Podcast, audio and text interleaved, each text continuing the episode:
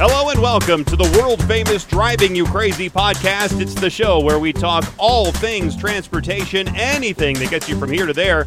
I am the traffic anchor and transportation specialist for Denver 7 News, Jayson Luber. And I'm the pedestrian advocate, public transportation advocate, Joseph Peters.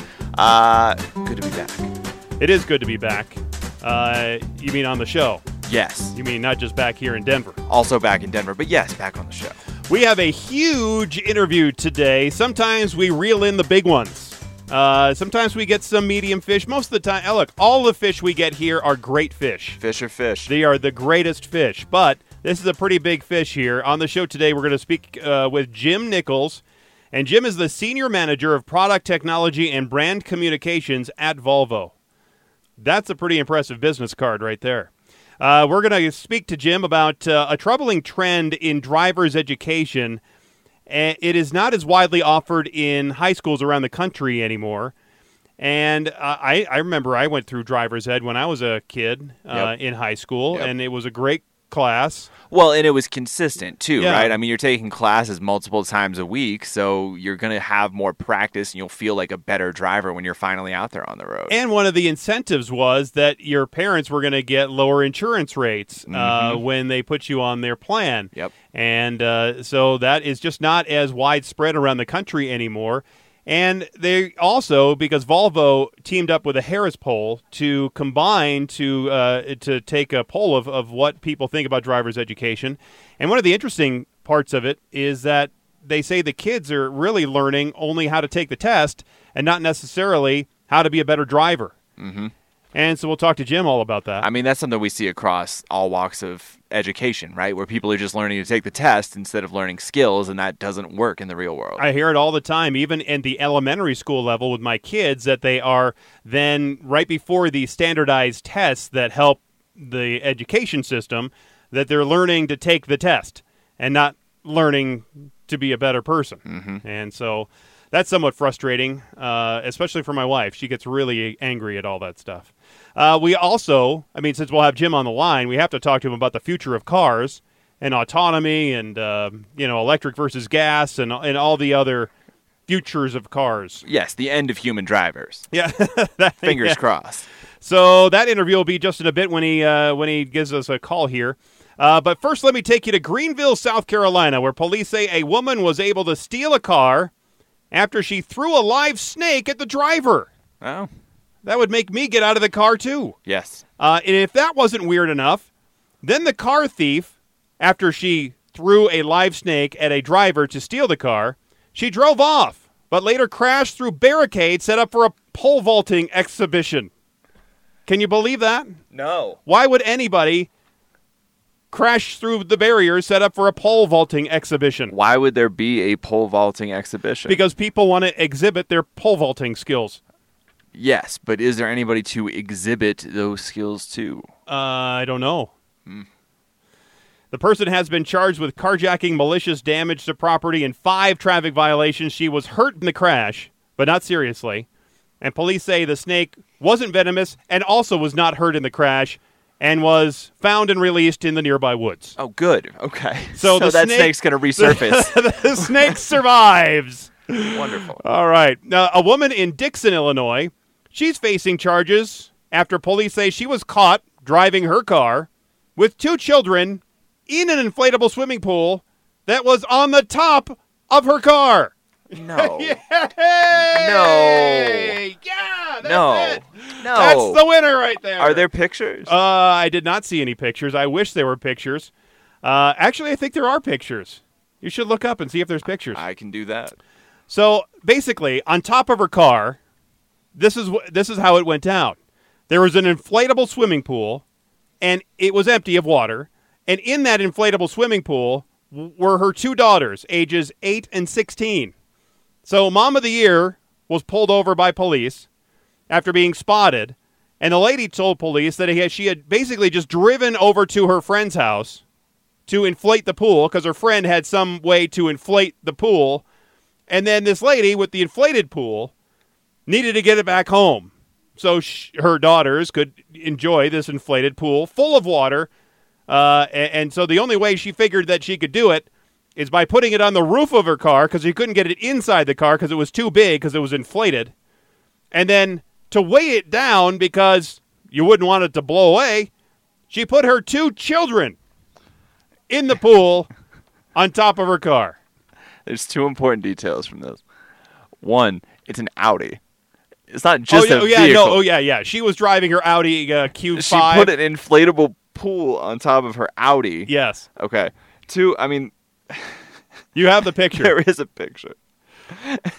Mom has been charged with two counts of endangering the health or life of a child and two counts of reckless conduct.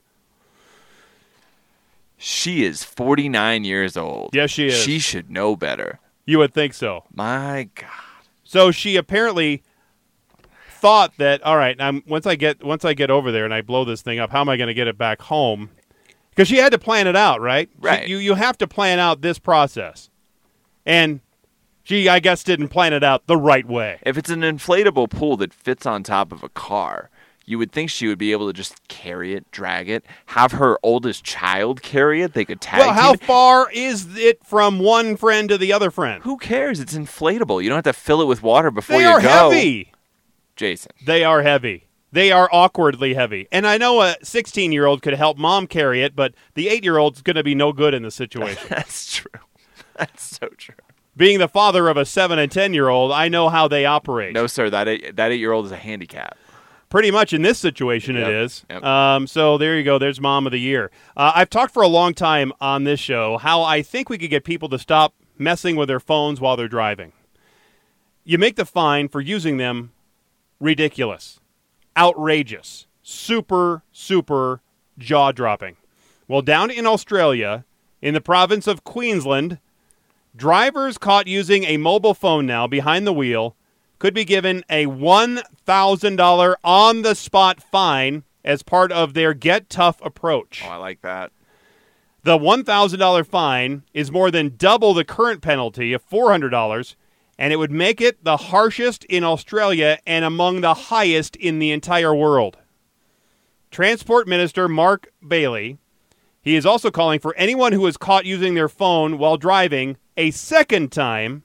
So the first time it's $1,000, the second time you would have your license suspended. Boom. That is some hefty penalties. Yes. Now, the government there says that too many drivers are just ignoring their current law, and they have had a bunch of crashes recently. They say 40 deaths on Queensland roads because of distracted drivers in just the last two months. And so the transportation department there says enough. And we're going to figure out a way to stop it right now. And they must have been listening because we are downloaded there in Australia and they must have been listening to this show where I have advocated that you make the fine ridiculously high and people will stop doing things. I also think you should be able to to direct deposit that fine within like three days. Like they should have to feel that financial pain immediately instead of mm-hmm. waiting for the court process.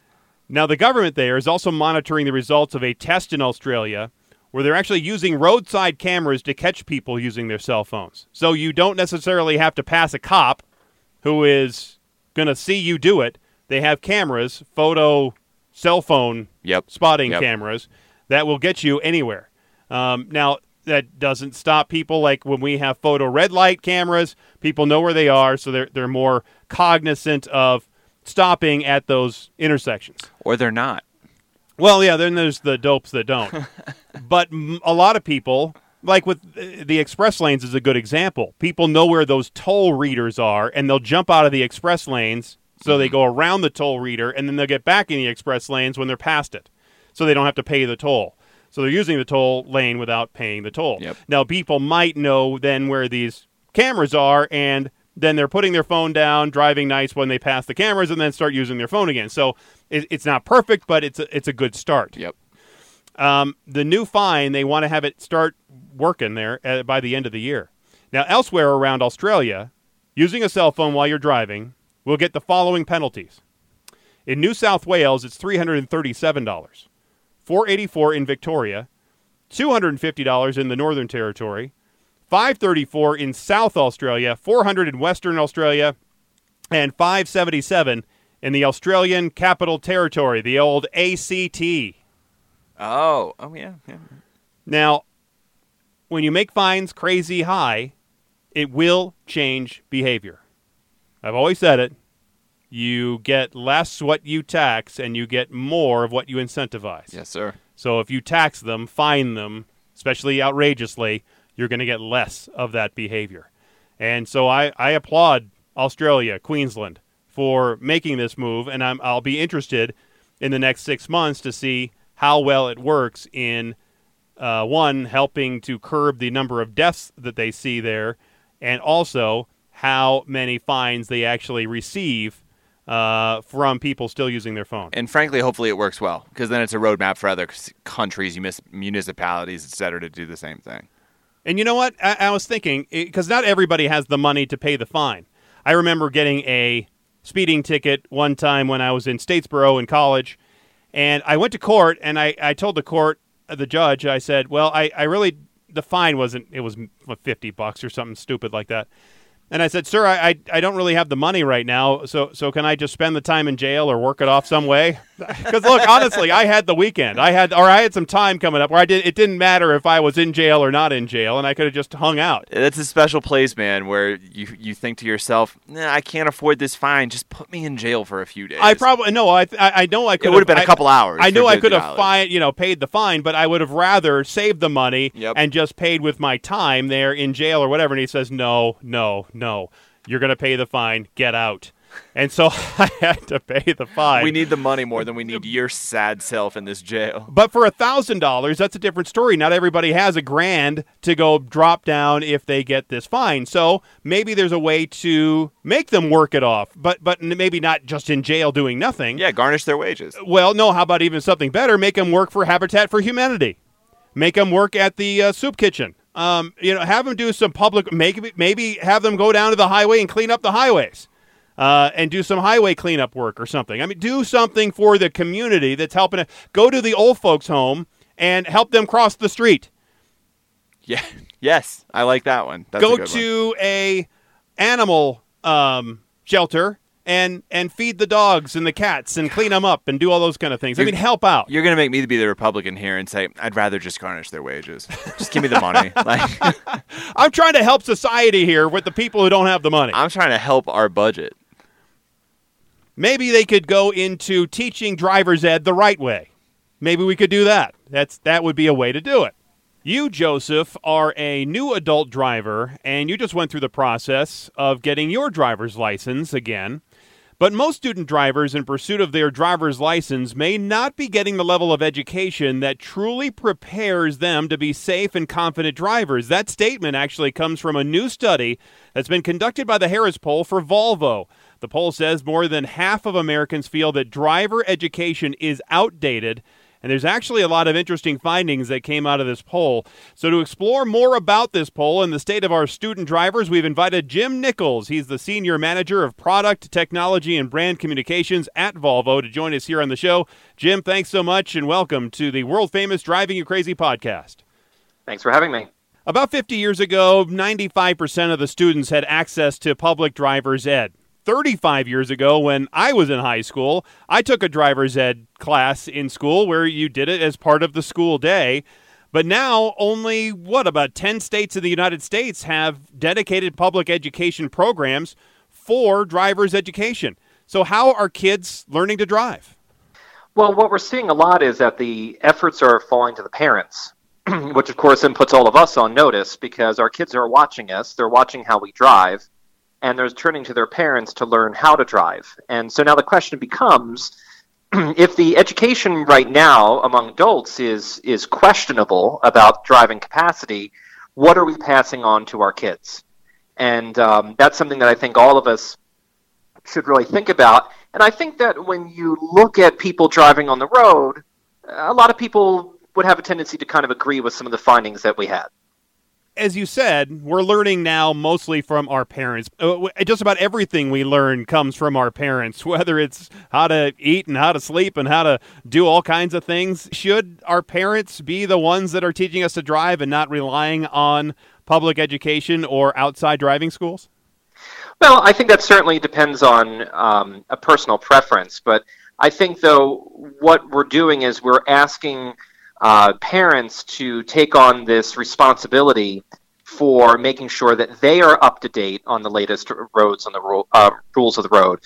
But also, the, the dynamic of driving has changed over the last several years. We have a lot of new technologies in the cars, we have new distractions, we have new things to be aware of. And all of us could use a refresher. And our basis was looking at uh, where Volvo is based, which is in Sweden, which has an extraordinarily robust driver education program. And as a result, has one of the lowest uh, injuries and fatalities related to vehicle accidents per capita of almost anywhere in the world. And then you bring that to the United States, where we have a, a vastly different kind of profile. Um, we kind of leveled off um, when it comes to accidents in the United States and, and, injuries. We're seeing people that are reporting in that they believe that driving now is more difficult than it was 10 years ago, that there's more distractions on the road, that people are driving more aggressively. And when you go out and you look at the environment for learning how to drive, and you look at the tone of a lot of the material that's out there, it's all about helping you to pass the test. It's saying, you know what, you take this course and and you know you're guaranteed to pass the test. And the question really shouldn't be should we just be striving to pass a test, which by the way is different in every state, but should we be focusing on how to be the best drivers that that we can be? And it's one of those things where it's very easy to be driving down the highway and say, well, you know, it's everyone else.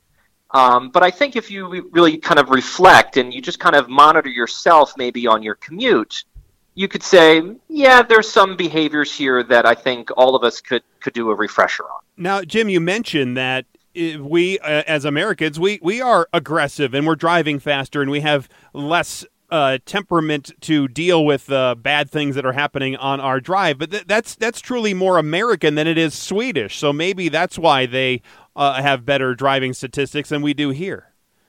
I don't know. I would say it's more human. I would say that, you know, when it comes down to human behavior and, and human things, I don't necessarily think that it's societal.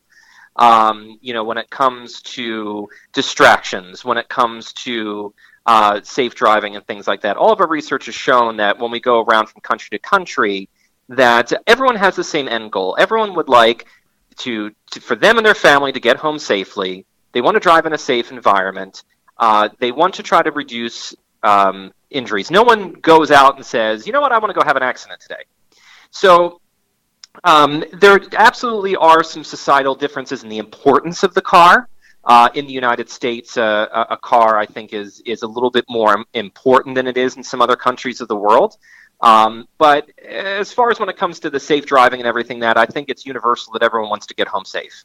You know, we've talked a lot about geography during this conversation, and one thing that I'm curious about in your research is the difference between Swedish drivers and American drivers, and drivers really in all other countries versus American drivers. Because you had mentioned earlier that your research isn't necessarily to call Americans bad drivers, but you do point out that Americans have a higher opinion of themselves than than maybe the metrics would indicate they should have. Uh, so I just wonder what American drivers score at and how they compare to drivers in other countries. Well, you know what I would say is that uh, the the thought that you are a better driver than you are is not purely American. Um, if you go to Sweden, if you go to Germany, if you go to Canada, uh, it's just human. Uh, we all have a tendency to believe that um, you know we may be better at a task than than what a test or standard may may tell us. So you know what I would say is that um, the the ethos behind a driver, whether they be in Europe or in the United States, is is not really that difficult, different. You know, we all want to get to our lo- location in a, in a safe way.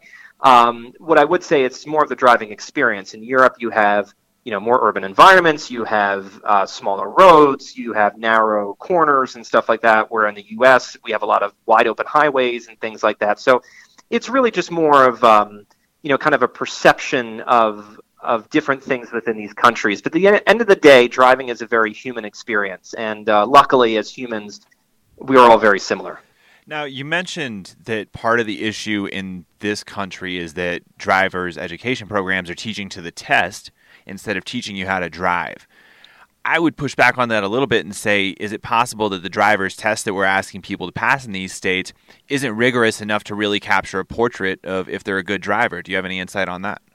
Well, absolutely. I mean, I, I think that is, in fact, the crux of the uh, of the issue. If we look at what is is out there kind of in the marketplace what we're having is we're having a reaction to the driver test requirements that are in all the states and so and uh, of course it varies from state to state a driver's test in pennsylvania is going to be different than a driver's test in florida which is going to be different than a driver's test in california and while there are certain basics that all of these things handle uh, they handle them at, at you know with a different rigor so I'll give an example. Like when I got my driver's test, and I will not reveal number of years or or the state, but it's really not that long ago, not too long ago, but it's long enough. Um, my requirement was to drive around the block, and that was my that was my driver's test. And so, you know, there was no focus on, you know, you can say whether it whether it matters to know how to, to parallel park and things like that, but there, you know, there there was no experience or requirement for the driver to get the vehicle in a panic situation and try to teach that driver how to get out of it. So when we looked at the Swedish model, you know, what they do is part of their driver's class is they put the, the, the students onto a skid pad. They put the students into um, you know kick plates and into uh, water tests where they put the student in a situation where the they start to lose control of the vehicle and they teach them how to regain that control. And so that is a requirement in order to get a driver's license in, in Sweden. And so when you look at that and, and the level of pre- preparation that creates, and then you look at the, the myriad, you know, checkerboard that we have in, in the United States, I think it is fair to say, from a motivation standpoint, that if the state driving tests were modeled a little bit differently, that you would likely have a different response from you know kind of that that education community. But Jim, a, a kid in Arizona is not going to need to know how to how to go through a skid test like a kid in Minnesota would need to. Well, to an extent, I mean, you're talking about ice and things like that, but you still have wet pavement, and you know that's also making the assumption that that, that kid is going to be staying in Arizona for the rest of his life. Um, you know, we are a nation that moves and you know we move within the country we drive all over the place. I mean the, the great american road trip is is ingrained in our culture and the ability to drive from washington to florida is a great thing and with that there are, are lots of different types of, of, of driving environments. But you wouldn't think that that kid who is 16 17 18 is going to be moving up to minnesota. Maybe i guess if they were going to college up there where it is a different kind of weather then, then maybe they would need to know those skills. But yeah I, I you know narrowing it down to just all right in sweden they have to teach these because they have all basically one uh, type of weather in that country. It's not like the entire united states where it's where we have 50 different schools if you will for driving. Mm-hmm. it's different than in a smaller country like sweden. Yeah no look you can definitely make a comparison against the the physical geography uh, you know between between the countries. You know but at the end of the day you know, when we look at a, a, vehicle and the ability for the driver to recover a vehicle that has lost control, no matter what the you know elements are of the test, maybe because it's speed, maybe because they're at highway speed and a truck has just you know something has just fallen off the back of a truck in front of that car, and you have to do an evasive maneuver. You know, it's not always necessarily weather. We find that you have similar threats. Uh, you know, taking weather out of it, um, you know, something falling off the back of a truck at 65 miles an hour can happen in Alaska. It can happen in Puerto Rico. Um, the ability to to evade that and not have an accident, keep yourself safe, and keep the people around you safe is universal. So I I I I don't buy into the notion that uh, you know kind of weather differences between state to state is a reason why we shouldn't have you know this kind of instilled. And I think when you go out and you ask people that are driving on the road, do you want to be surrounded with other people that are driving on the highway with you to know how to deal with evasive maneuvers and things like that? I think you're going to get a, a, a qualified yes.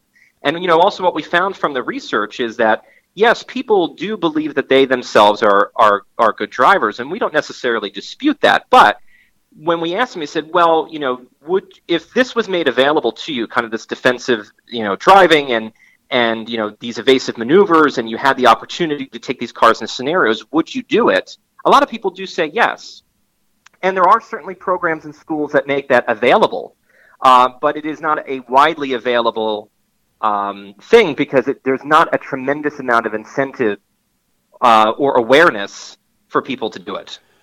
We're speaking with Jim Nichols, the Senior Manager of Product Technology and Brand Communications at Volvo, about driver's education and how it's changed over time. Jim, this is a problem, it seems like, in how the schools, whether it's a public school or it's a private uh, driving school, then teaches and has their course uh, curriculum set up. So, how would you like to see these curriculums changed in order to see better drivers?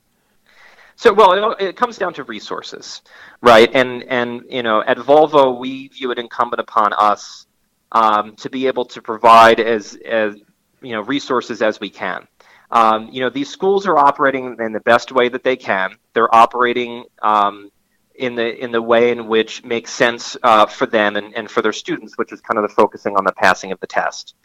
Um, by providing more information, providing more education, providing more opportunity to access technologies and access like virtual reality and things like that so that um, more students can go through the, the, the process of, of you know learning how to properly handle a car learning evasive maneuvers and things like that. That's where we can start. Well of course we always support um, that the testing procedures um, would be able to focus on those things but we don't necessarily always think that uh, you know, regulation and, and, and testing needs to be done. I think if you go to, uh, let's say, a you know, 16, 17, 18 year old, and you say, you know what, I'm going to put you in this car, and we're going to go and we're going to, you know, put in these scenarios, and you're going to be safe, but you're going to learn how to maneuver, and you're going to learn how to be a better driver. A lot of them are going to welcome that experience, but a lot of them don't have the opportunity to to get there. One of the things that your survey noted was the lack of public education options for uh, driver education classes. Jason and I both ta- were talking earlier about how we both took classes through the public school program, uh, but those options have really diminished in the last few years. Why do you think that is, and do you think that that is an issue of priorities? Like, wouldn't you think that driving should be one of the most important skills that we teach children, and thus we should spend a lot of time in the classroom talking about it? Sure. I mean, I'm certainly not uh, qualified to be able to say why uh, there has been that drop. We did not uh, go into that level of, of research. Um, but, you know, what I would say is I think it's in everyone's best interest that because the car is such an important mode of transportation in the United States, um, and we already have an infrastructure in place, be it public education, um, to teach various things to children uh, I definitely think that there is a, a benefit, both individually and societal, um, that driver education be part of a, a normal, you know, kind of public school education curriculum. And it is patchy uh, across the country. So both of you had mentioned that you had it in the public school system. I did not have it um, in, in, as, a, as a public school option um, when I was in school. So, you know, we need that consistency as well, kind of across the country, and it needs to be available in in all types of, of neighborhoods, all types of schools, because driving is something that is universal. I, I, let me ask this in a more direct way. Isn't it more important to learn how to drive than it is to learn calculus? well, uh, I, I think um, you know, uh, of, of course, as someone that's in the car community, um, there's going to be bias in that answer. Um, I, am sure that people in the math community could make an argument, um, you know, about the importance of calculus versus other things. Um, but you know, the way that we see it is, you are putting yourselves in a uh, machine that has uh, the potential for high speed. It's a lot of uh, mass that's moving um, and yes, you know, there is uh, absolutely value to making sure that you know how to use it properly and to use it safely on the road. You could almost argue that someone with a calculus degree would actually be a better driver because they could understand the physics and the propulsion yep. and all those different math equations when it comes to driving, right? Yeah, I mean, you certainly could. I've known some other calculus majors that you know maybe would not be that clued in, but uh, you know, yes, that, that is that is a reasonable theory. The the current way that we're teaching the kids, do you think they're retaining this knowledge because we are just pretty much teaching to the test right now? Do you think they're they're learning, or they're just basically having the info come in one ear and out the other, or, or just passing through them as fast as they could do an Instagram post? Well, I mean that's always one of the concerns. I mean, what we saw from Gen Z is that I, uh, a good chunk of them had said that, well, I just passed the driver's test within the last few years, but if I was going to take it again, uh, I wouldn't be able to pass it, and that's a concern. Mm-hmm. Um, and there are uh, lots of other ways that that could be examined as to why. Is it how the is it how the material is presented? Is it the age group at which it's, which it's presented, so on and so forth. What we did find from the study, though, is that there there were a good chunk of people that supported the idea that you know maybe every ten years um, we should do a refresher course, and um, you know just to kind of brush up on some things because you know you had earlier in the show talked about an example of a kid in Arizona. Well, let's say that kid in Arizona now moves to New Hampshire ten years later, um, and you know now he's dealing with a completely different driving setup. Uh, so there seems to be some value, and it seems to be that when you ask people what do you think about doing this after 10 years? There's a lot of a lot more people I think than you would think that would say, yeah, I think that's a pretty good idea. I think I would be surprised to hear how many or or what kind of a percentage of folks every 10 years would be able to pass the test. Uh, I, I obviously with what I do, I think I'd be able to handle it pretty well. Mm-hmm. Uh, but I think there are a lot of folks, uh, my wife included, would probably have a hard time passing these tests every 10 years. Well, and there's also, you know, the the the thinking that you can pass the test and then actually passing the test are, are usually two different things. And what I think that a lot of people find though is if you just you know reperuse the material, it's a matter of refreshing. Um, that uh, you know it's not necessarily as it should be as stressful as as it, as people would think. Oh, I know I have to take this test. I think what was interesting also in our study that uh, people from older generations feel that they retained more from their driver's ed than people in younger generations that have been a little bit more recently in driver's ed. And I think that's when we start to combine and confuse uh, experience on the road with with education. And uh, experience on the road is is absolutely critical. Um, but uh, you know, again, um, a little bit of reminder about what a full stop at a stop sign is like instead of a rolling stop, and and uh, and things like that. Sometimes are just useful reminders. And, and along that line, one other stat that was in your study, it showed that all drivers uh, think that teens are the worst drivers out there, but the teens don't think that they're the worst drivers out there. Yeah, well, that one I'm, I'm, sure was not too much of a surprise. The same way that Gen Z feels that the seniors are, are the most dangerous in the road, and seniors feel that uh, Gen Z and teenagers are the worst in the road. I mean, it's one of those things where a lot of people point the fingers at each other. Um, but you know, we are all on the road together, no matter what your age or what you drive. Uh, you know, the, the the highway is is really kind of a great democracy. Uh, we're all there together. We're in the same location. We're all going relatively the same speed, and everyone wants to get to their destination in a, in a safe way.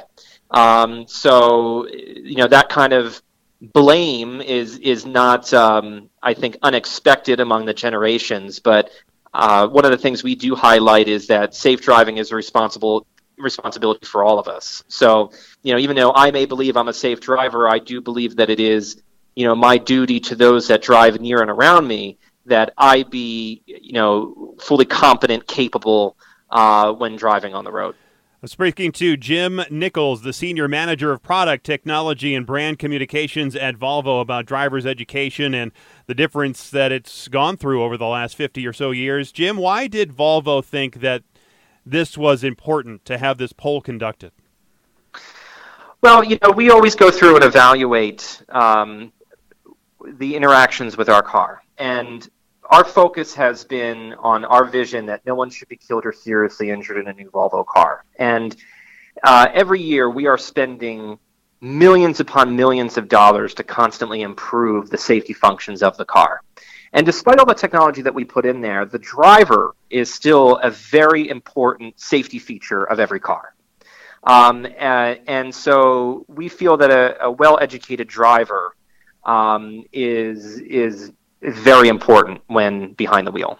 All right, Jim, let's shift our focus a bit to the future of cars. And Volvo is obviously known for their safety record and the safety of their cars, but the company is always on the leading edge of technology. So, how do you think the world of autonomous cars will play out here in the next five to 10 to maybe 20 years? Yeah, when you look at Volvo's approach to autonomous drive, I mean, we have become one of the leaders in autonomous drive. I wouldn't say by accident, but certainly as a result of our focus on the safety functions and features.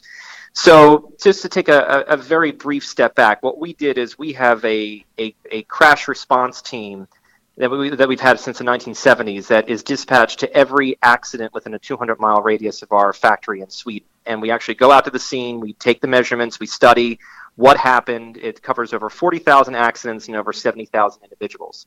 And we take that and we basically use the statistics to say, all right, what are the most common reasons for uh, accidents, injuries, and fatalities? And we started to develop technologies backwards from there side impact airbags, curtain airbags, everything from there the reason why that's relevant is because all of those technologies have wound up to be necessary in order to build a proper autonomous vehicle. Because the number one requirement for autonomous vehicle is the ability for the car to handle road situations in, in a way in which it can avoid accidents and it can keep the uh, occupants and those around the car safe.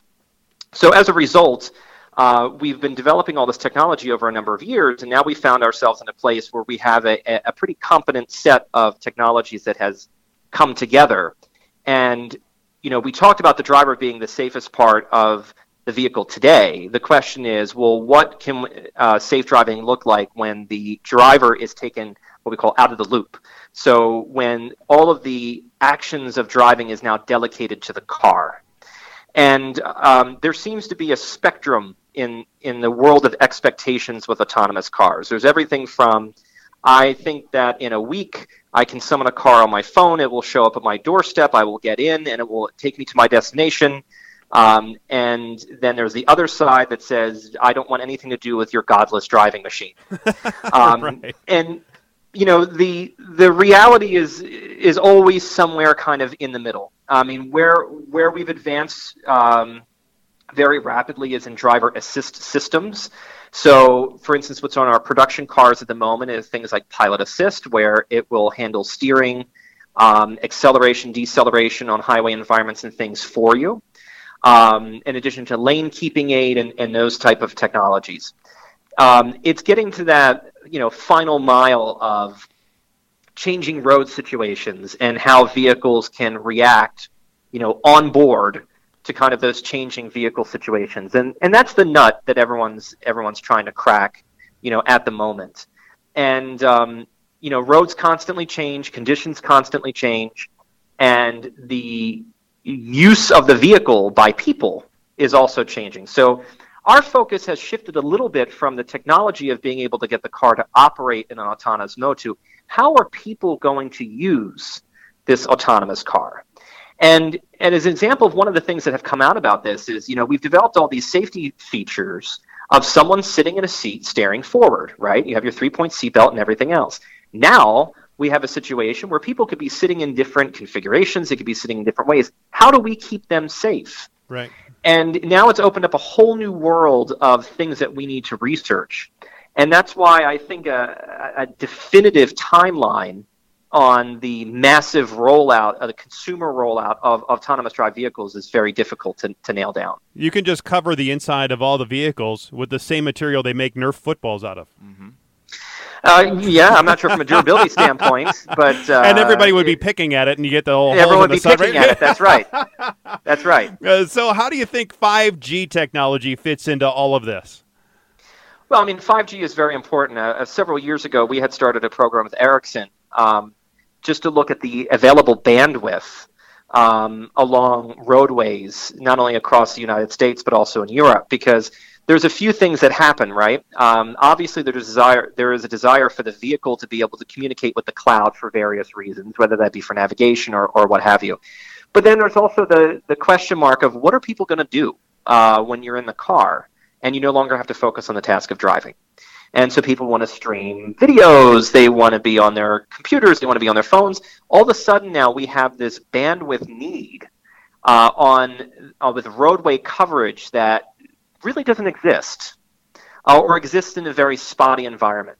So I think what you're seeing with, with 5G and the capabilities that, that a, a 5G bandwidth can can promote, um, you know, is really all kind of great news to making sure that you have those those pipes, so to speak, uh, of getting all that data back and forth. And in the limited time we have left, Jim, I'm very curious about the Care by Volvo program. It's that subscription based program where you could get a car for one fixed monthly fee, and, and basically it takes care of everything except for uh, the license plates and filling it up with gas. So how well is That's that? right. How well is that program working out?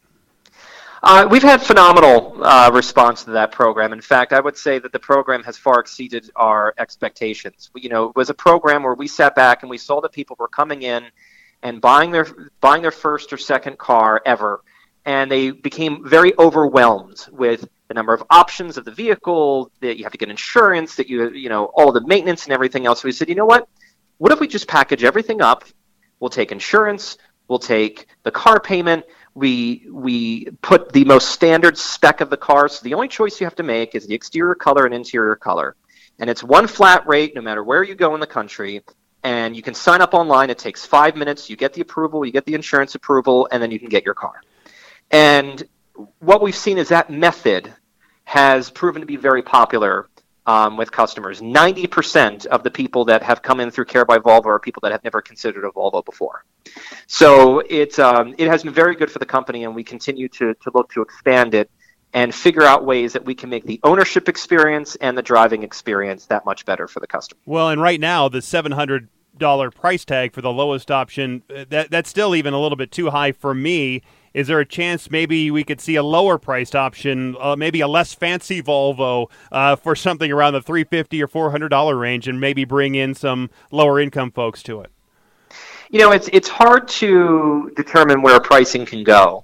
Um, but what we do find is that two things. The Care by Volvo program was never really designed to be kind of a value play, right? It's not like when you go to a restaurant and you add the the, the drink and everything to the side and it, and it comes to a lower price. It was always designed more as a convenience play rather than having to go and get your own insurance and, and you know deal with maintenance and tire protection and windshield wipers and everything else. We everything is just covered. It's just done. It's just taken care of. But what we have found is that depending on where you live, um, it has become a value play. So insurance varies from from location to location. Uh, however, Care by Volvo is a flat rate. So whether you are in Denver, whether you are in Omaha, whether you're in New York City, the price is going to be the same. And so what we have found is that there are some pockets that from a uh, you know simple geography standpoint that it has become a, a, real value uh, just purely financial. But what we feel the value of the program is in total is for the convenience of knowing that everything is wrapped up into one, the car is taken care of. And, and you know, if you want to change that car after a year, we welcome you to do that. So, Jim, finally, what's the next big thing for transportation? Are we going to see the Volvo Hyperloop? um, you know, I think we're always looking at. Um, I, I, I would say probably the most interesting thing that's happening in at least car transportation is this monumental shift in energy um, and and fuel source. Um, so you know, with Volvo, we've committed to electrifying our entire lineup. Um, that will be starting to take effect as early as next year, where you know you will no longer, at least from Volvo, be seeing ICE-only cars and um, that is probably one of the most monumental shifts that we've seen in the automotive world since the invention of the car. Uh, it's a very exciting time. Um, there's a lot of great things that are on the way. There's a lot of advantages that electric motors uh, are able to provide, and um, it's it's going to be it's going to be an interesting ride the next several years. Jim Nichols, the Senior Manager of Product, Technology, and Brand Communications at Volvo. Thank you so much for your time, your insights, and uh, spending the uh, the last half an hour with us here on the Driving You Crazy podcast. Thank you. Wow, that was great. Yeah, so he mentioned towards the top that he took the driver's test several years ago. Wouldn't give an exact date, but said he just drove around the block. And I can co sign that because I took the driver's test six weeks ago, and all I had to do was drive around the block. As I recall, I, I remember we were in a parking lot situation where you have the cones set up and the lines on in, in this in this specialized area where you did have to just drive around this lot, uh, not hit the cones, not go across the lines, do the parallel parking, do a stop, full stop, uh, and, and those sort of just basic movements, but not even drive out on the road, as I recall. But this was, uh, honestly, that was what, 35 years ago? But my first driver's test was pretty close to that. We're talking 15 years ago now. But I mean, yeah, we, we drove around a parking lot basically. There, again, I've taken a driver's test twice. I've never had to go on the highway. That feels like a problem, right? Yes.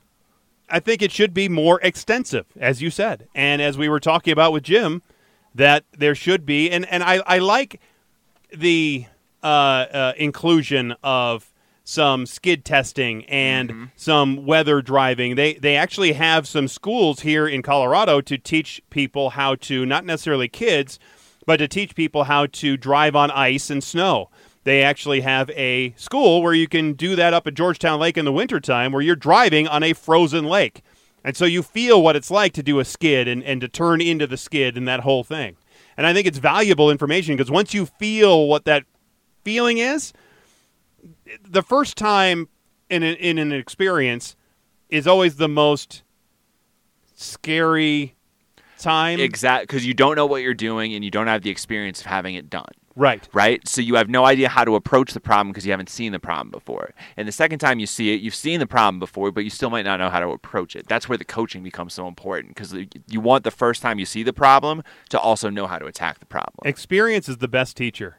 My youngest daughter, Jolene, she learns by experience. It, it's it's so different between my oldest daughter, who is I could tell her that the stove is hot, don't touch it, and she trusts daddy.